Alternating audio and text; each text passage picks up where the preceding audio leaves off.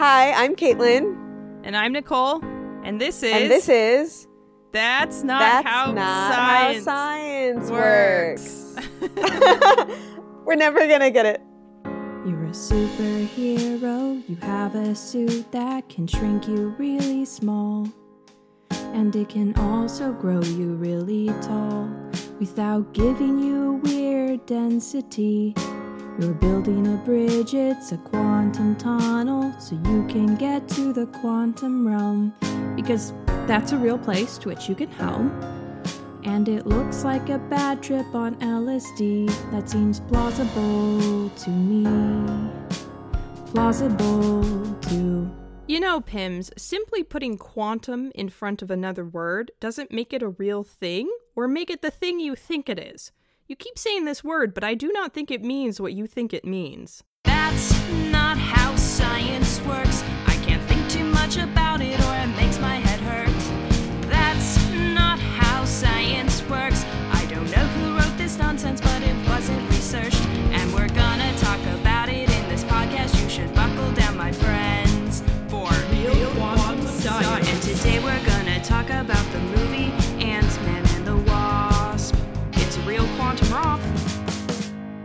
Today we are talking about an instance of terrible science that somehow still makes a fun and interesting movie. Yeah. And that's Marvel's Ant Man and the Wasp. And we're not doing the original Ant Man because we've both seen Ant Man and the Wasp more recently.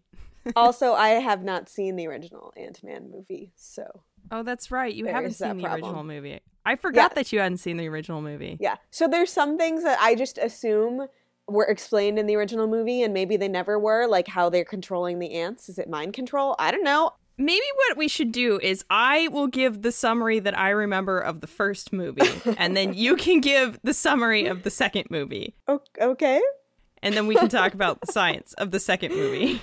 All right. Bear with me because the last time I watched Ant Man, it was on a plane a few years ago. The movie starts with Scott Lang, who's been released from prison, and he went to prison for committing some sort of cyber crime against his employer, who was a jerk. Oh wait, for real? He was like honorable thief and not just a thief thief? He was an honorable thief. I feel that is unfair. I assumed he was like an actual thief, you know, a petty larcenist. Nope. So Scott is living with his friend uh, Luis and the other guy, the Russian guy. Basically, Luis tells him about this opportunity to rob someone that he heard about through the grapevine. Scott is initially reluctant, but after he gets fired from Baskin Robbins, because apparently Baskin Robbins always finds out if you're a con, he mm-hmm. gets frustrated and he decides to go ahead with the crime. It turns out that the crime was set up by Hank Pym because Hank Pym basically wanted to test Scott's skills. Wait, Hank Pym hired him to rob himself. Yes. Yes. Hank Pym still owns the company. I don't remember what his company is called. Pym Company. But he, I think he was forced out from like day to day operations. And so the actual CEO is developing Ant Man like technology that Hank Pym does not trust the CEO with. And he is worried that he will pimp it out to the military, which is what the CEO is planning on doing. The other thing you need to know is that Hope, who is Hank Pym's daughter, is on the board of directors or working for the CEO guy. I don't remember exactly her function. But basically, she doesn't really like her dad, but she is secretly working with him to undermine the CEO and also get this technology stolen from the CEO. Hank Pym sets up this elaborate con with Scott where he teaches him how to use the Ant Man suit, and the Ant Man suit allows the individual wearing it to shrink down.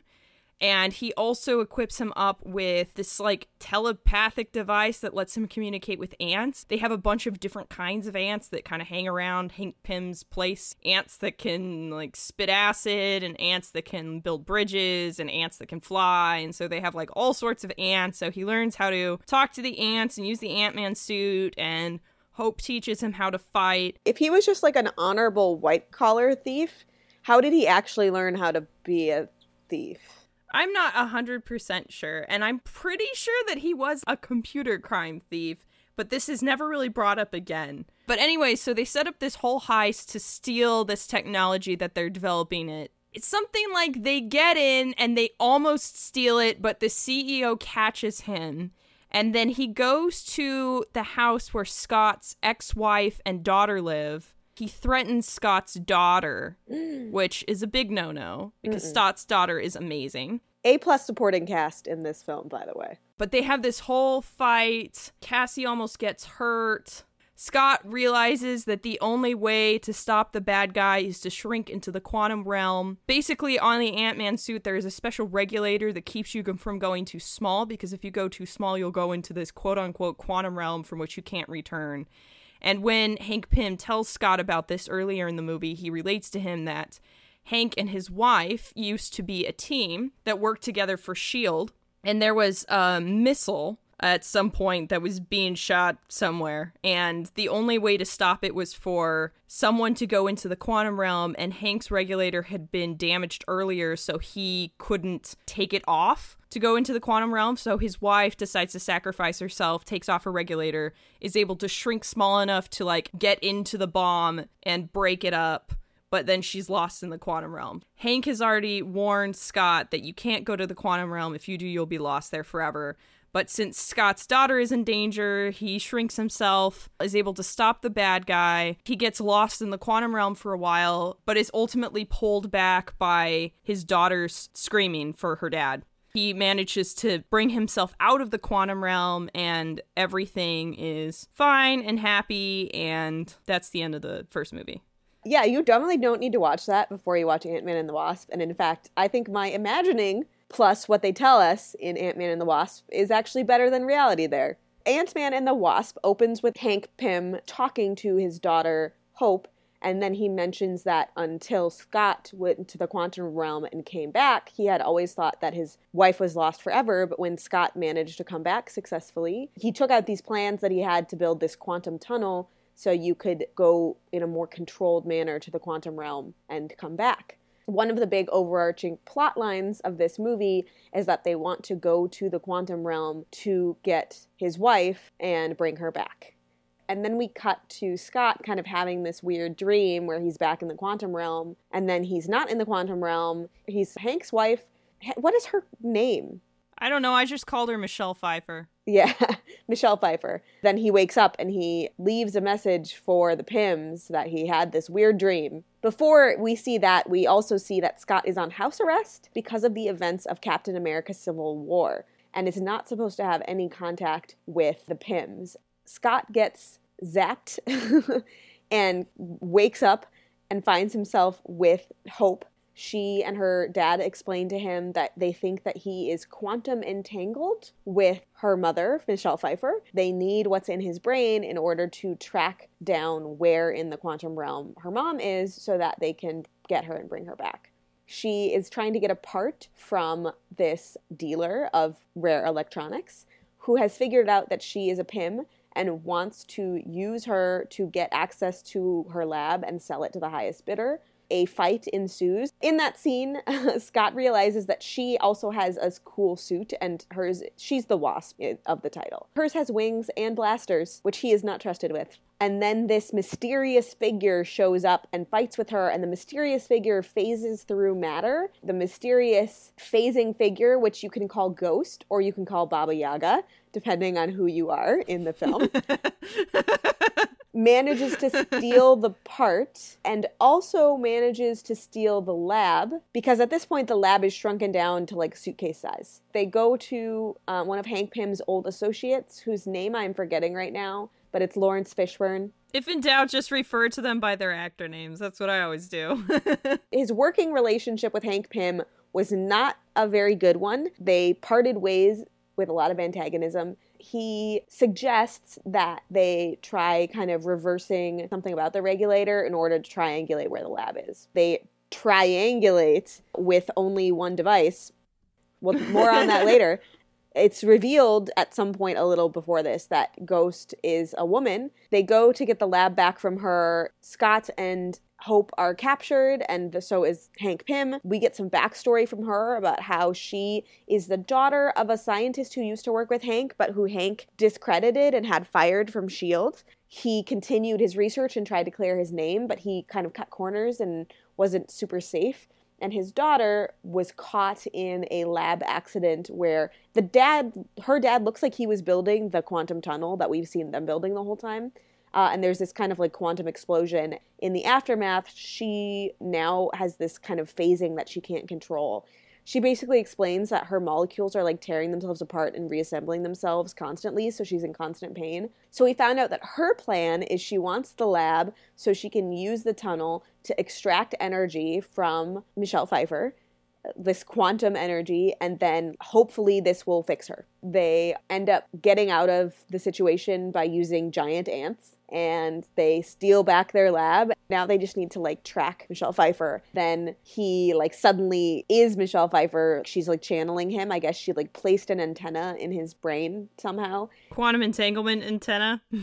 Yes. She's like, hey, use this to track me. This window is only open for two hours, and then it'll be a hundred years before it's there again. The plan had always been for Hope to go into the quantum realm to rescue her mom, but now it has to actually be her father, Hank, who goes into the quantum realm because she and Scott need to fight off all of these forces converging on them. So they send her dad into the quantum realm, and then Ghost comes, they shrink the lab, it gets stolen repetitively in a actually pretty fun sequence. So eventually, the Texan has it, he's on a boat, they need to get it back because the two hours is almost up. So Scott gets really giant. The FBI is like, oh, that he's there and he's not in his house arrest. The reason he can get giant is explained in Captain America Civil War. Oh, was that not in the first one at all? Yeah, that's not in the first one. So just to just to clarify, Scott talks about how in Captain America Civil War he has figured out how to make himself giant. He goes and gets the lab from the ship and brings it back onto the shore. But one of the things that's established is whenever he gets giant, he gets like super sleepy because it takes a ton of energy. So he kind of like falls asleep and falls to the bottom of the ocean. Hope goes to go get him. During this time, Ghost gets possession of the lab again, and she just opens the lab and she starts extracting energy from Michelle Pfeiffer character. I'm skipping an entire sequence where Hank Pym was like shrinking and shrinking and shrinking and shrinking, and then finally was small, and then had like a psychedelic, psychotropic moment, and then finally found Michelle Pfeiffer. The quantum realm is like a total acid trip. Yeah, basically. And it was in the first movie too. Ghost starts pulling this energy out. It starts affecting Michelle Pfeiffer's character. Scott and Hope are able to take possession of the lab back from Ghost just in time for Hank and Michelle Pfeiffer to come back. They see Hope and Scott, and then also Michelle Pfeiffer heals Ghost using her magical quantum powers. Ooh. It's all good except for the fact that the FBI is on the way and they are all fugitives. Scott uses his giant costume to like distract the cops. Everyone gets back to where they're supposed to be and escapes successfully, except for the Texan and his associates who are stopped. The super short version is quantum, quantum, quantum. They have to rescue Michelle Pfeiffer. Lab, lab, lab. There's lots of people who want it for various reasons They get her out. everyone is good in the end except for the bad guy. The end. So this movie is genuinely a really fun movie and I saw it twice voluntarily. I really enjoyed it. But both times that I saw it, I recognized that the science was Marvel science, yeah. which is to say not really. And I figured since we're so hard on the Flash, we should probably take the opportunity to also talk about other bad science in other movies, obviously. And maybe I wanted to discuss why the bad science doesn't bother me as much in this.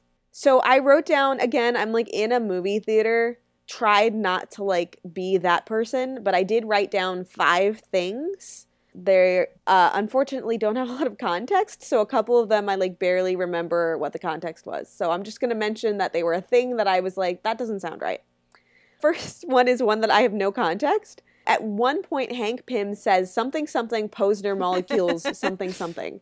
And I wrote down Posner molecules because I was like, I don't know what those are and I want to look that up. And I looked it up. I have no idea, based on what they actually are, what the context was supposed to be. Because what they actually are are these calcium phosphate clusters that originally was found in bones but also can be found kind of free floating and like have interesting implications in imaging it sounds like but essentially i don't know that area of science well enough to w- know what they are all i know is i can't imagine how they have anything to do with the science in ant-man I mean, does anything relating to the science in Ant Man have anything to do with anything in the real world, anyways? The answer is no. That's true.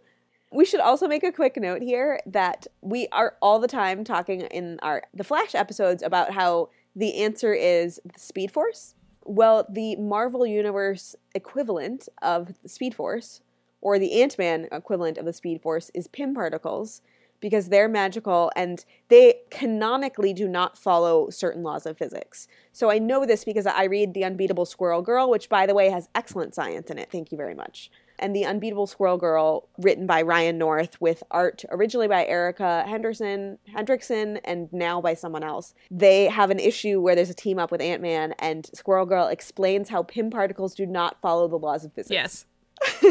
it's pretty great. If some of you do research on Posner molecules or know more about them, let me know what they could have to do with quantum or shrinking or being giant. The second thing I have written down, please feel free to interject, Nicole, at any point, is triangulation, because this is just like appalling with terrible science. Because in the name, triangulation tells you what it is. So, triangulation is how we find animals that we've put radio collars on and stuff like that. And there's kind of other things. But if you have like a radio signal or a signal that you can detect, but it's like a unidirectional detection, you like it's not like GPS where you can see exactly where it is on a map. Triangulation is a way that you can figure out where it is by going to three separate points. I guess they could have been using triangulation properly, but they just like skipped ahead to it. You go to three separate points and you like measure what direction the signal is coming from and then you like draw a triangle on the map and figure out where it is. That's a gross oversimplification. But the way they show it in the movie it seemed like they were suggesting that all you needed to do was turn on a device and then magically you would know exactly where something was but now that I think about it, they did actually show the triangle drawn around stuff on the map. So maybe they just skipped the first two locations they stopped in and they only showed us the third location. Maybe they did it right. Okay. I think one of the things I appreciate about this movie, there's two things. One, really the science is just decoration and the the real meat of the story is all of the like character development that I skipped in my very long plot summary, which is I think why it doesn't bother me so much that the science is not great. Obviously, the quantum realm plays a big part in this movie, and the quantum realm is not a thing. I hope that's not a spoiler for anyone listening to this, that the quantum realm is not a thing.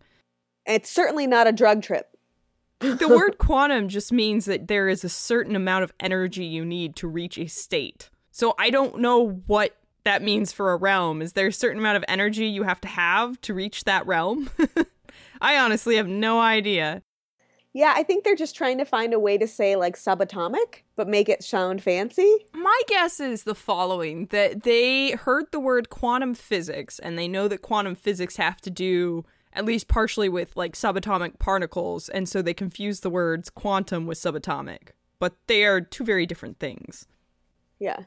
And quantum does sound much cooler than subatomic, even though subatomic sounds pretty darn cool. It does sound really cool. I totally agree with that.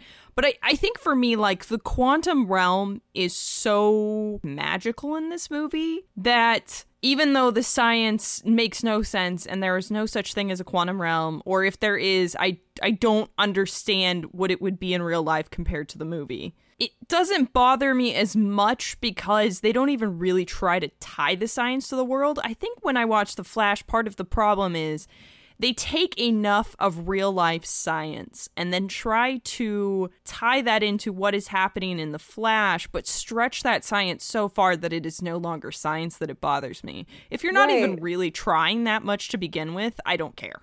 Right, like when they have their absolute zero gun. right I think one of the things that is like a core issue with the Flash is like the incident that caused all of the things that happened in the Flash to happen is this particle accelerator. I mean, I'm sorry, we should like just not talk about the Flash. that's all right when they opened the CERN accelerator, they were like, oh, if it goes wrong, it could end the world as we know it, or whatever. That was like a one in a billion chance. So much of the Flash just feels like making science into something scary. And I think the problem is too, like, once again, like a lightning storm is a real thing. Particle accelerators are real things. Those are things that even if people don't understand how they work exactly, they have heard of particle accelerators. Whereas a quantum tunnel, who the heck knows what that is? You're not tying this to real world science that anybody is familiar with at all because, you know, it doesn't actually exist in the real world.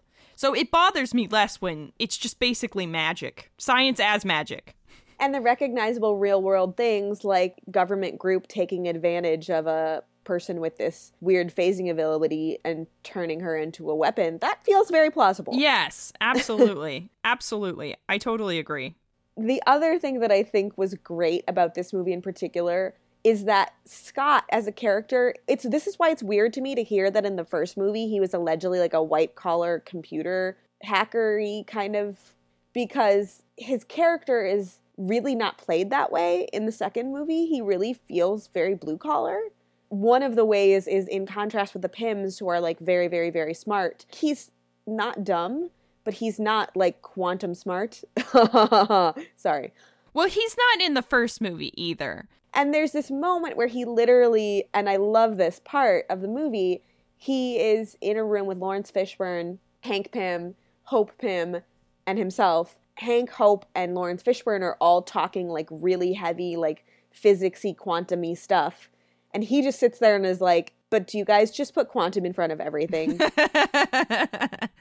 yeah, that's a great part.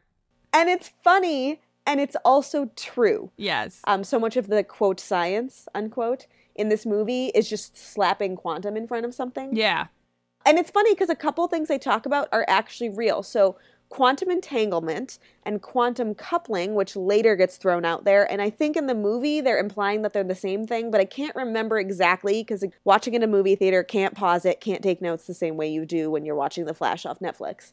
I think they're implying they're the same thing. Anyway, they're not the same thing. Quantum entanglement can happen at longer distances than quantum coupling. Also, I, when I try to research them, I can't actually tell exactly what they are. If I have a big weakness in science, which we forgot to talk about our credentials, but you guys know by now, and if you don't, just listen to the previous six episodes. If there's one area of science that is particularly weak for me, it's physics. Because I need to go over physics concepts multiple times in order to really get them. Honestly, it's not a priority in my life to go over physics concepts multiple times. I can't tell exactly what quantum entanglement and quantum coupling are, but they aren't what they are in this movie. No. No, quantum entanglement seems to be implied in the movie that, like, somehow part of Michelle Pfeiffer as a person got entangled with Scott Lang as a person. And that's why they have this connection that they are able to use to find Michelle Pfeiffer.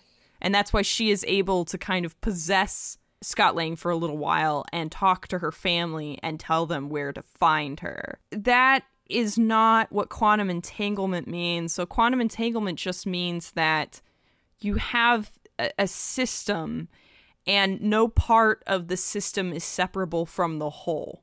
That's clearly not what's what's happening with Scott and uh, the mom in the movie. And quantum coupling means that you have components of the system and basically a change in state of one component means that all of the other components will will change as well Right. which has to do with like subatomic particles. I have to admit, I didn't really do a lot of research for this episode because I think I've probably taken more physics than you, Caitlin, but probably not a ton more, for one. And for two, I don't think that you need to understand quantum physics to understand that the way they use quantum in this movie is incorrect.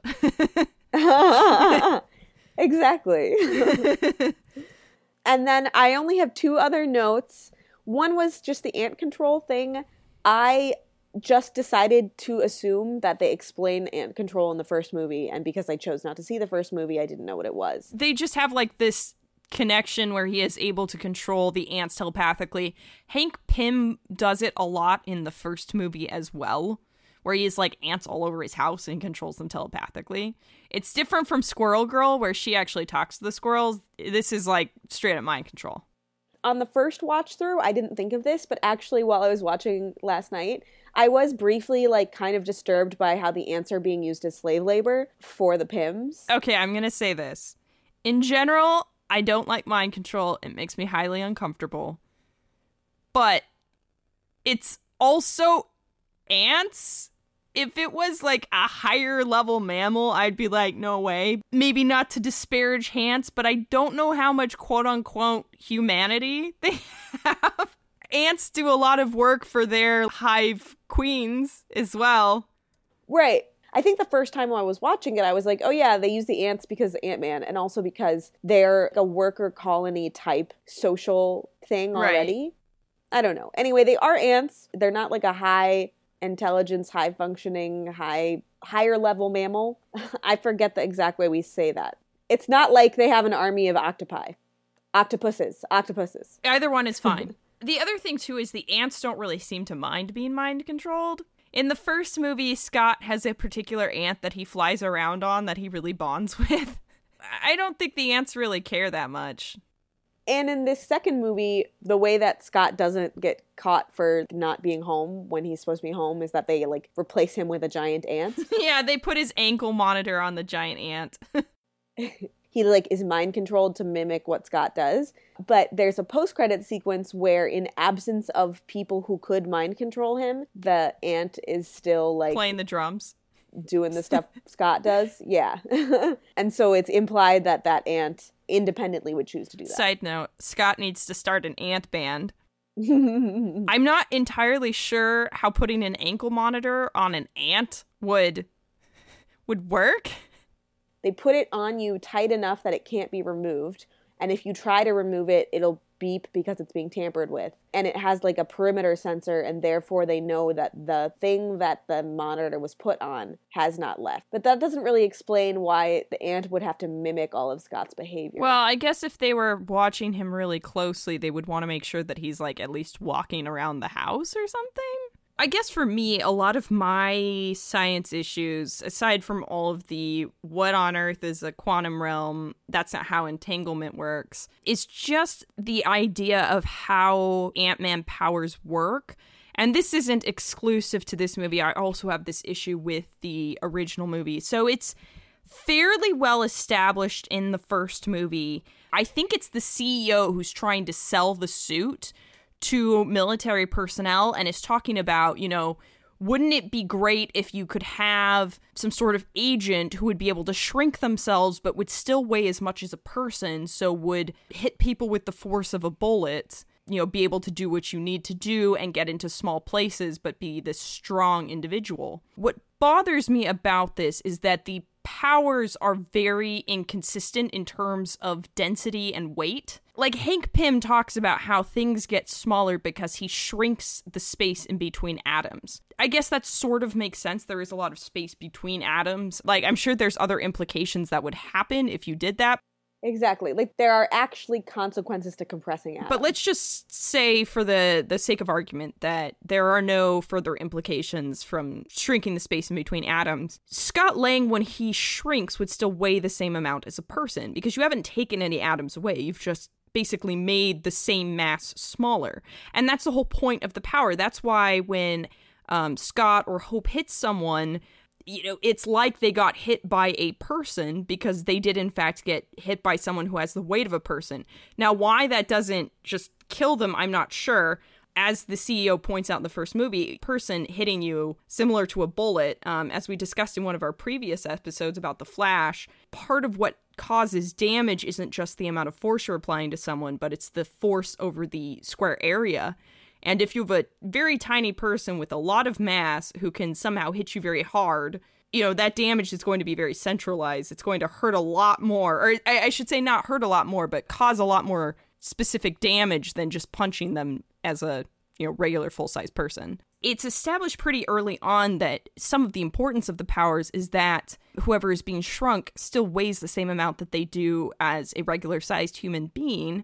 But if that were a case, then for one, your density would be much, much higher. Think about it this way if you have like a piece of paper, when it's completely unfolded, it's not super dense. But if you crumple it really, really, really small, it seems to weigh more, even though you haven't actually changed its mass at all. And that's because its density has changed. that would be the case with Scott or Hope when they shrink really small, is that they would have a very high density, and that would make it difficult to do things like walk on surfaces because their density would be so much greater than the things that they're walking on. You know, you would immediately sink in water. You would just drop because you are so much denser than water. The other thing is the fact that these characters have their same mass when they are small is inconsistently shown in the movie. So, like when they punch someone, they have their same mass. But then, for example, Scott will ride ants that can fly to get to places. And if Scott still weighed as much as a person, he would never be able to ride an ant. There's a great visual in Ant Man and the Wasp where the wasp is running along the side of a knife. And as you might imagine, if she weighed as much as a person, the minute she put her full body weight on that knife, it would just fly across the room. They established the powers and they claim to establish how they work, but they don't actually work that way on a consistent basis. It seems more like Scott and Hope have the ability to control their mass at will. Like, not just their size, they can also control their mass at will. Yeah. I find that kind of annoying when they specifically say, like, that's a part of their powers. And that's not to mention the fact, for some reason, when they're tiny people, they apparently can, like, jump a lot higher and stuff. I don't know that your anatomy would necessarily work that way when you're really small, but okay. Sure, sure, sure. Let's go with that. No. Sure, because your muscles would also be a lot smaller. So you wouldn't necessarily be able to jump super, super high. Exactly. One of the other like v- only barely related things is just that so many times in this movie it, there's a sequence where somebody has to rush off somewhere and the first thing they do is shrink. Right. It's not like you get faster when you get smaller. In fact, what happens you're is to get smaller and slower. yeah, you just got smaller and the distance between you and the thing you need to get to did not change and therefore your ability to transverse it is worse now. right. like there's a sequence where Scott is with the Pyms in the Muir Woods and he has to like race home and so he shrinks to ride a flying ant. I don't know. It doesn't make any sense. Ants don't fly that fast. yeah, exactly. I mean, I I understand from the standpoint of not wanting to be seen Oh, you yeah. would shrink, but I do not understand from the standpoint of you need to be in San Francisco in five minutes. No, absolutely. Talking about size too. The other thing is that when Scott gets very tall, he also is extra strong. A, I don't know what about making you tall suddenly makes your muscles better. And B, once again, he would weigh the same amount that he did before, but now his his atoms, essentially the space between them has gotten much much larger. He would weigh the same amount as a person, but his center of gravity would be very high, and he would be this giant not weighing that much per his size person. It would not be very hard to knock him over. Of course, there's a point where Scott falls asleep and then sinks to the bottom of the ocean, and it's like, ah, no, he's gonna drown. But if he was significantly less dense, would he have floated? He'd probably just float. Yeah. Yeah. Because it's not even that hard. I mean, you have to be intentional about it, but it's not that hard to float as an actual human, especially in salt water because it's the ocean. Yeah. Now, it's not Salt Lake City easy where you could literally sleep. As a person, a floating is easier in salt water. Yes. And he's in salt water and he's like super, super not dense. His density is very low. Yes. Exactly, because once again, he has the mass of a person, but now he's 300 feet tall. Yeah, exactly. Again, to clarify, their powers are not only that they can change their size, but they can change their mass at will. If you add in the changing the mass at will, it kind of fixes a lot of this. And for some reason, the Pym particles are able to affect your muscles so that when you're large, you are extra strong, and when you are small, you are extra springy. Right. And you know, maybe what happened is that when they modified the like the new suits, added the ability to regulate mass. No, but that happens in the first movie too. Because he, he rides ants all the time in that Oh. movie. He rides the ants even more in that movie. Never movie. mind then. Because I was gonna say in Civil War he gets big for the first time and he's really easy to tip over, and Yes. doesn't really know how to use that ability very well. Yeah. No, th- that would make sense, but that is unfortunately not the case. Probably the reason why this bothers me is because I come into most movies being critical of the science. I, I actually just listened to the episode of NPR's Pop Culture Happy Hour where they were talking about Ant Man and the Wasp, and they actually had the opposite problem that they thought there was too much science in Ant Man and the Wasp, and that the science explanation in Ant Man was fine because it was much shorter. Whereas to me, I was more bothered by the science in Ant Man because while the science explanation was much shorter, it had that flash problem where, again, they were trying to tie it to real world science, but stretching it so far that it's not actually science.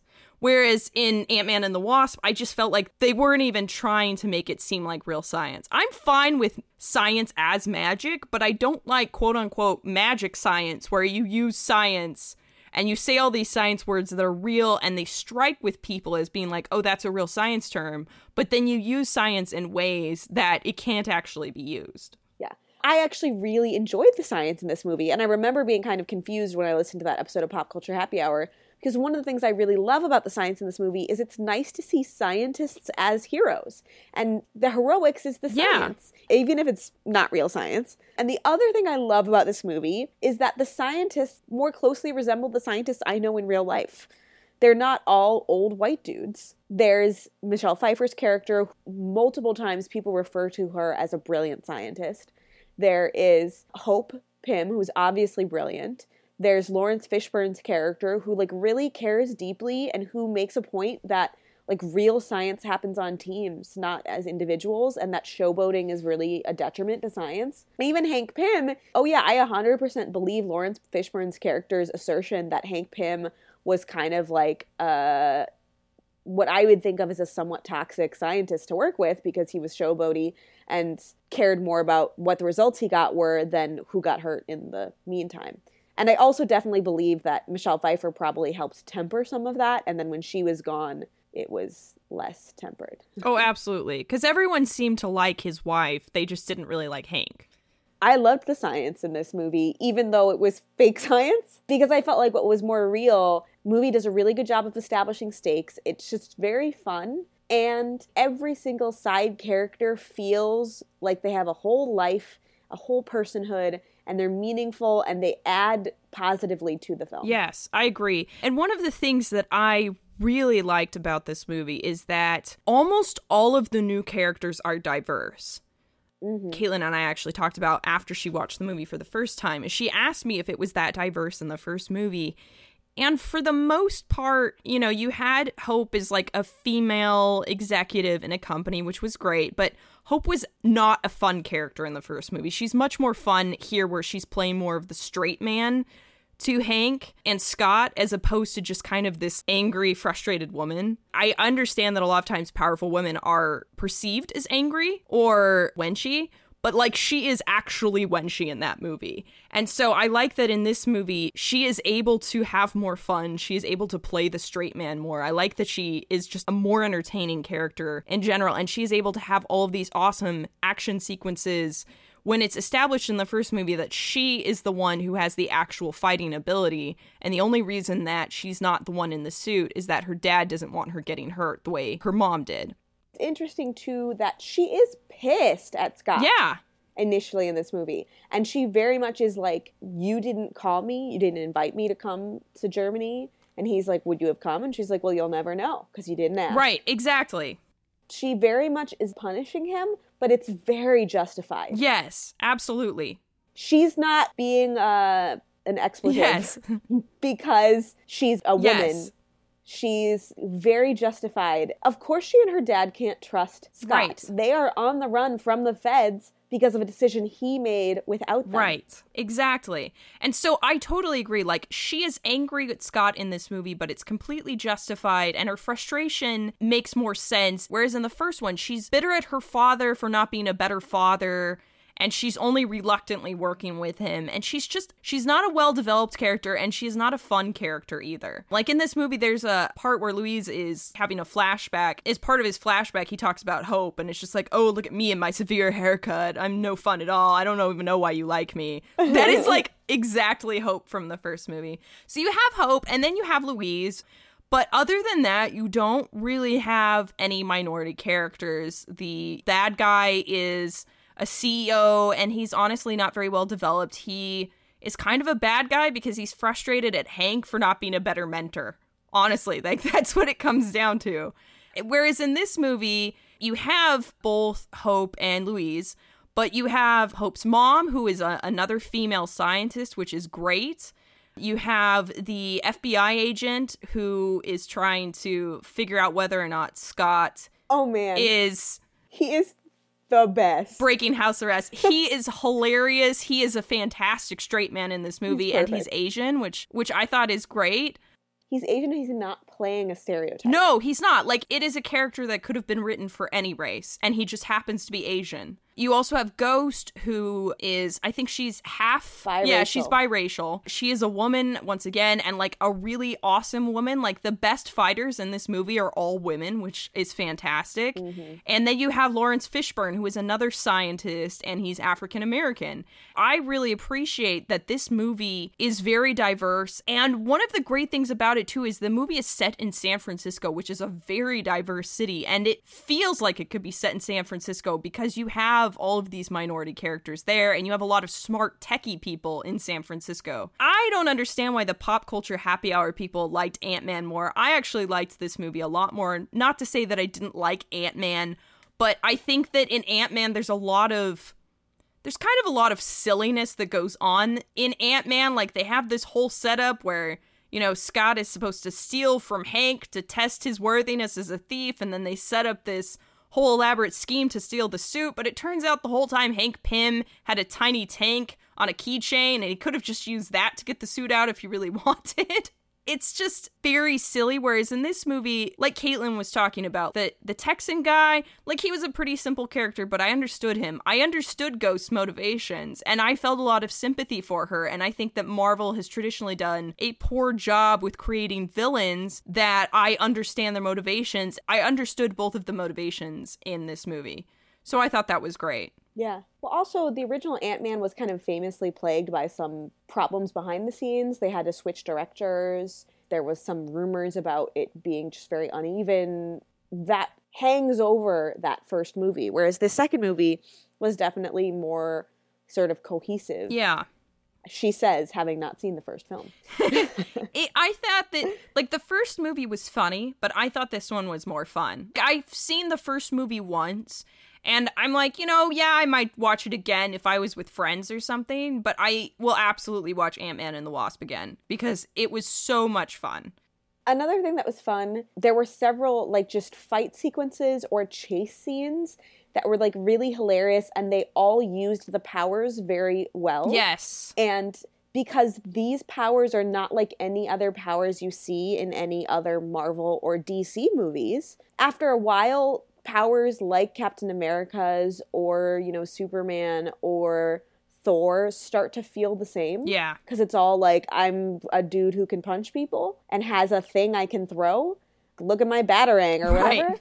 But in this, the power is different, and they use the power very effectively Yes. in all of the fight scenes. Even if, in order to use the power effectively, they have to be able to change their mass at will. Right. You know, for the most part, I'm okay with it. It just bothers me a little bit. Yeah. but no, I totally agree. during the chase scene where the lab just keeps changing hands multiple times, there's a lot of like stuff getting big and stuff getting small and stuff getting small so that it can maneuver the streets of San Francisco more effectively and stuff getting big so that it can get in the way of a motorcyclist. It's just really great use of this. Absolutely. Power. I think I was watching a Nerd Writer episode. So the Nerd Writer has a YouTube channel, and he was talking about why the Marvel movies, the fight sequences seem to be so much better than the DC Universe movies. Not actually talking about the TV shows here because I think that they largely avoid what I'm about to talk about, but he notes that the Marvel powers interact in interesting and unusual ways. And I think that is highlighted in this movie, whereas the DC Universe movies, everyone is just pretty much a tank. Like, no one really has different powers. They're all just strong and they punch Yeah. stuff. And it's not clear, like, who is more powerful than someone else. Whereas the Marvel movies do a much better job of people have distinct powers and they interact in interesting ways, and some people are stronger than others. The fight sequences in this movie are really fun to watch. They use the powers in very interesting ways. But talking about the lab shrinking and getting bigger, this was another complaint that Caitlin and I had about the science. Oh, Oh, I completely forgot about this. Yes. and this was something that bothered me as well. The lab somehow is able to shrink to the size of a suitcase, and yet nothing is disturbed in the lab. Even though when they go into the lab, nothing seems to be like hammered down. They still have electricity running in the lab. The lab is shrunk and switches hands multiple times while Hank Pym is in the quantum realm. So apparently, electricity is running something. And somehow, despite the lab getting like thrown all over San Francisco, it's all fine. The lab is so structurally sound that it can just be moved along like a suitcase. And that that's not no. Yeah, and somehow it's completely independent of water mains, sewage, electricity, Right. like all the things that like buildings in the city have to Right, have. exactly. It's actually very difficult to be completely off the grid. You have to like build your thing specifically to be off the grid, and all of the science that they are doing, like they would have to like have. Massive amounts of electricity. you know what? They have a nuclear reactor in the basement. That's what I've decided. They probably do. And not just that. At the end of the movie, Hank Pym retires with his wife to some beach and he just puts a house on the ground and makes it big. And it's like you do realize that you need a foundation for that sort of thing, and that house is just going to sink into the beach, right? Oh yeah. Plus, I hope you don't care for indoor plumbing. Yeah, exactly. They'll just pee in the ocean. It'll be fine. The other thing too is they're using these incredibly delicate scientific instruments. Oh, yeah. And yet they're throwing this lab around like it's a tackle box. exactly. Here's a quick example. I live in Minnesota. Several years ago, they built a light rail that went past the University of Minnesota, and there was a lot of controversy because of the path they chose to take because it went too close, quote unquote, to some scientific laboratories. The laboratories were concerned that the construction of the light rail was going to cause their instruments to be thrown off because of the increased vibrations from the light rail construction. And that's like in a solid building that's at least 20 feet away from what is happening. It's not something that's literally thrown around Right. between people. but it's fine. All the scientific instruments are fine. Yeah. They don't need to be No, recalibrated. they're all good. It's good. Sure, sure, sure. Let's go with that. It's all good. There was no there was no drop in electricity while Hank was in the quantum realm. He was perfectly fine. His wife was perfectly fine. They're all fine. How are you? Exactly. And they also never explained how Ghost got her little like hyperbaric chamber. No, I just assumed that Laurence Fishburne made it for her. But I don't know how it works. I don't know how it keeps her particles molecules together. I don't know.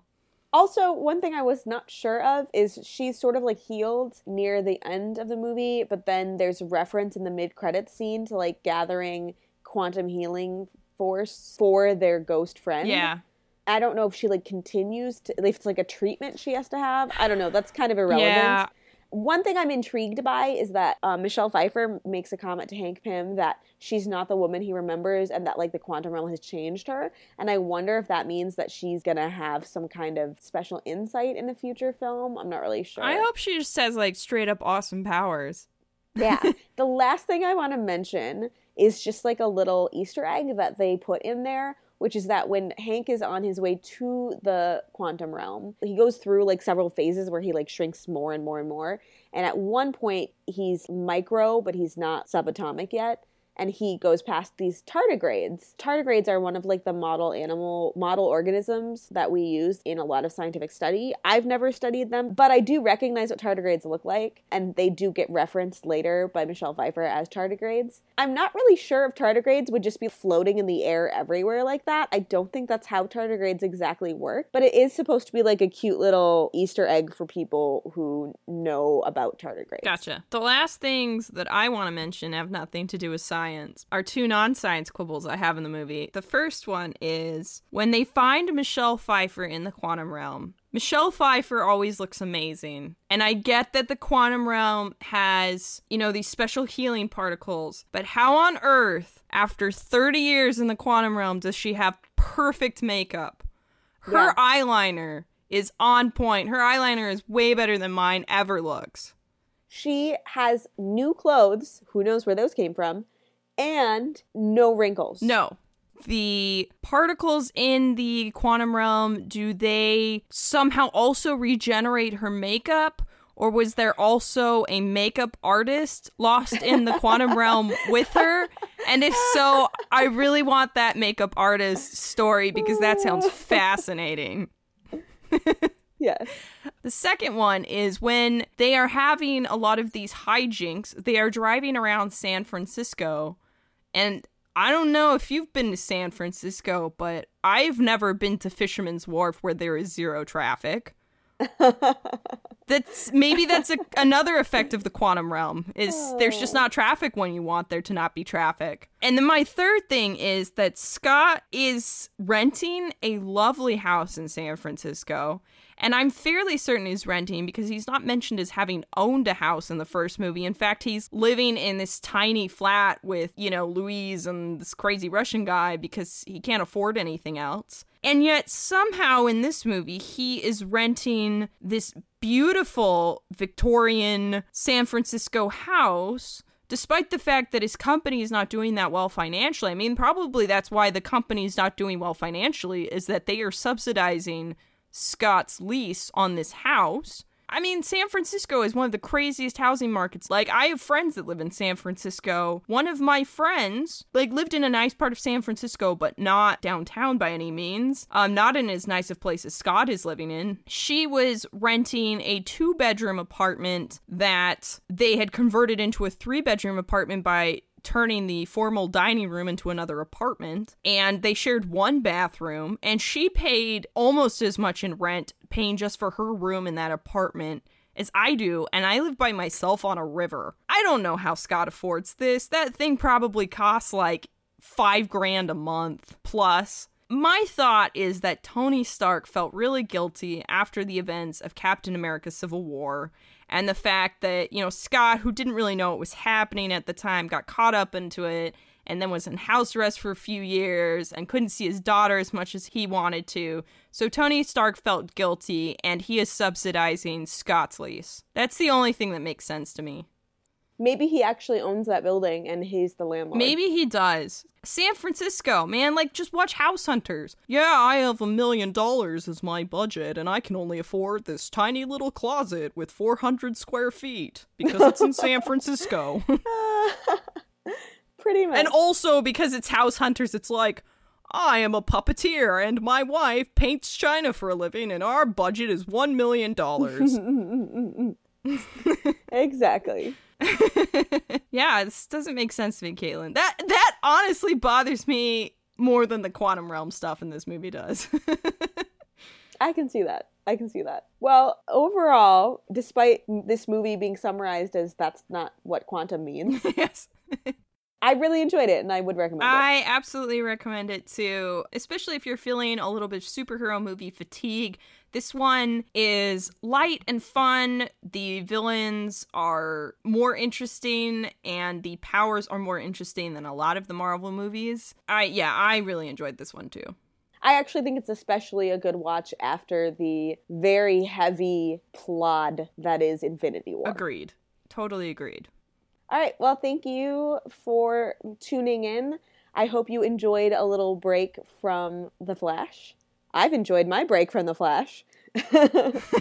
So have I. I'm the one who edits all of these episodes, and I hear us complain about the science so much, and I just relive it.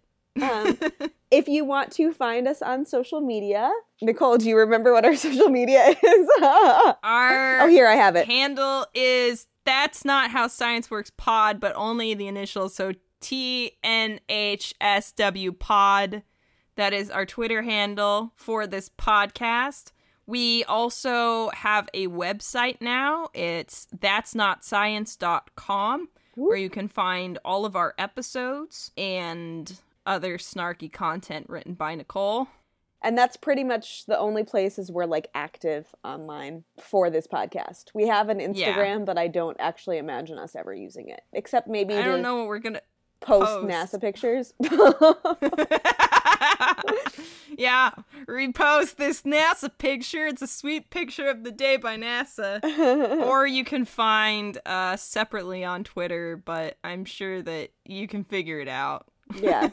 All right. Well, we'll see you guys next time where we will probably be talking about the Flash again. Oh no. the Flash. The science. The science. The horrors. Uh, all right. Bye. Bye. Hey, this is Nicole here. I just have a few updates I'd like to make to this episode before we close out since we recorded this a few weeks ago. The first is that if you are enjoying this podcast, we'd really appreciate it if you would go on iTunes and give us a rating and a review. Uh, this is not just so that people can find us, although that does help other people find us. It's also for my morale. It takes a crazy amount of time to put together just one podcast episode a week. Really hearing your feedback and your reviews and hearing that you like this podcast is great for my morale. Right now, we have two reviews on iTunes. Uh, one of them says that it is a gift to society, and the other one calls this a super awesome podcast. And I only wrote one of those reviews, but if you would like to give us another review, I personally would really appreciate it. The other thing is, and honestly, this is probably more for Caitlin than anyone else, but Caitlin has asked that I put together a list of all of the theme songs for the episodes. So I have started a Bandcamp site for the podcast. It's under the name that I sort of record under called Raspel Rhapsody, but I'll just put a link to it in the show notes. If you want to go there, you can listen to all of our episode songs. I'm honestly not sure if you want to do that, but Caitlin wants to do that, so it's happening. If you want, you can also buy our songs. Again, I'm not sure why you would want to do that, but sure, do it. Any any money that you quote unquote buy our songs using I will count as a donation towards the expensing costs for running this podcast cuz it's not expensive but there's a little bit there. So again, thank you so much for listening. Hopefully, you will tune in next week for our discussion slash review of episodes 9 and 10 of The Flash. Caitlin, Caitlin's buckling down. She's buckling down for this. Don't worry. She's on board still. Thank you very much, and I hope that you have a quantum awesome day.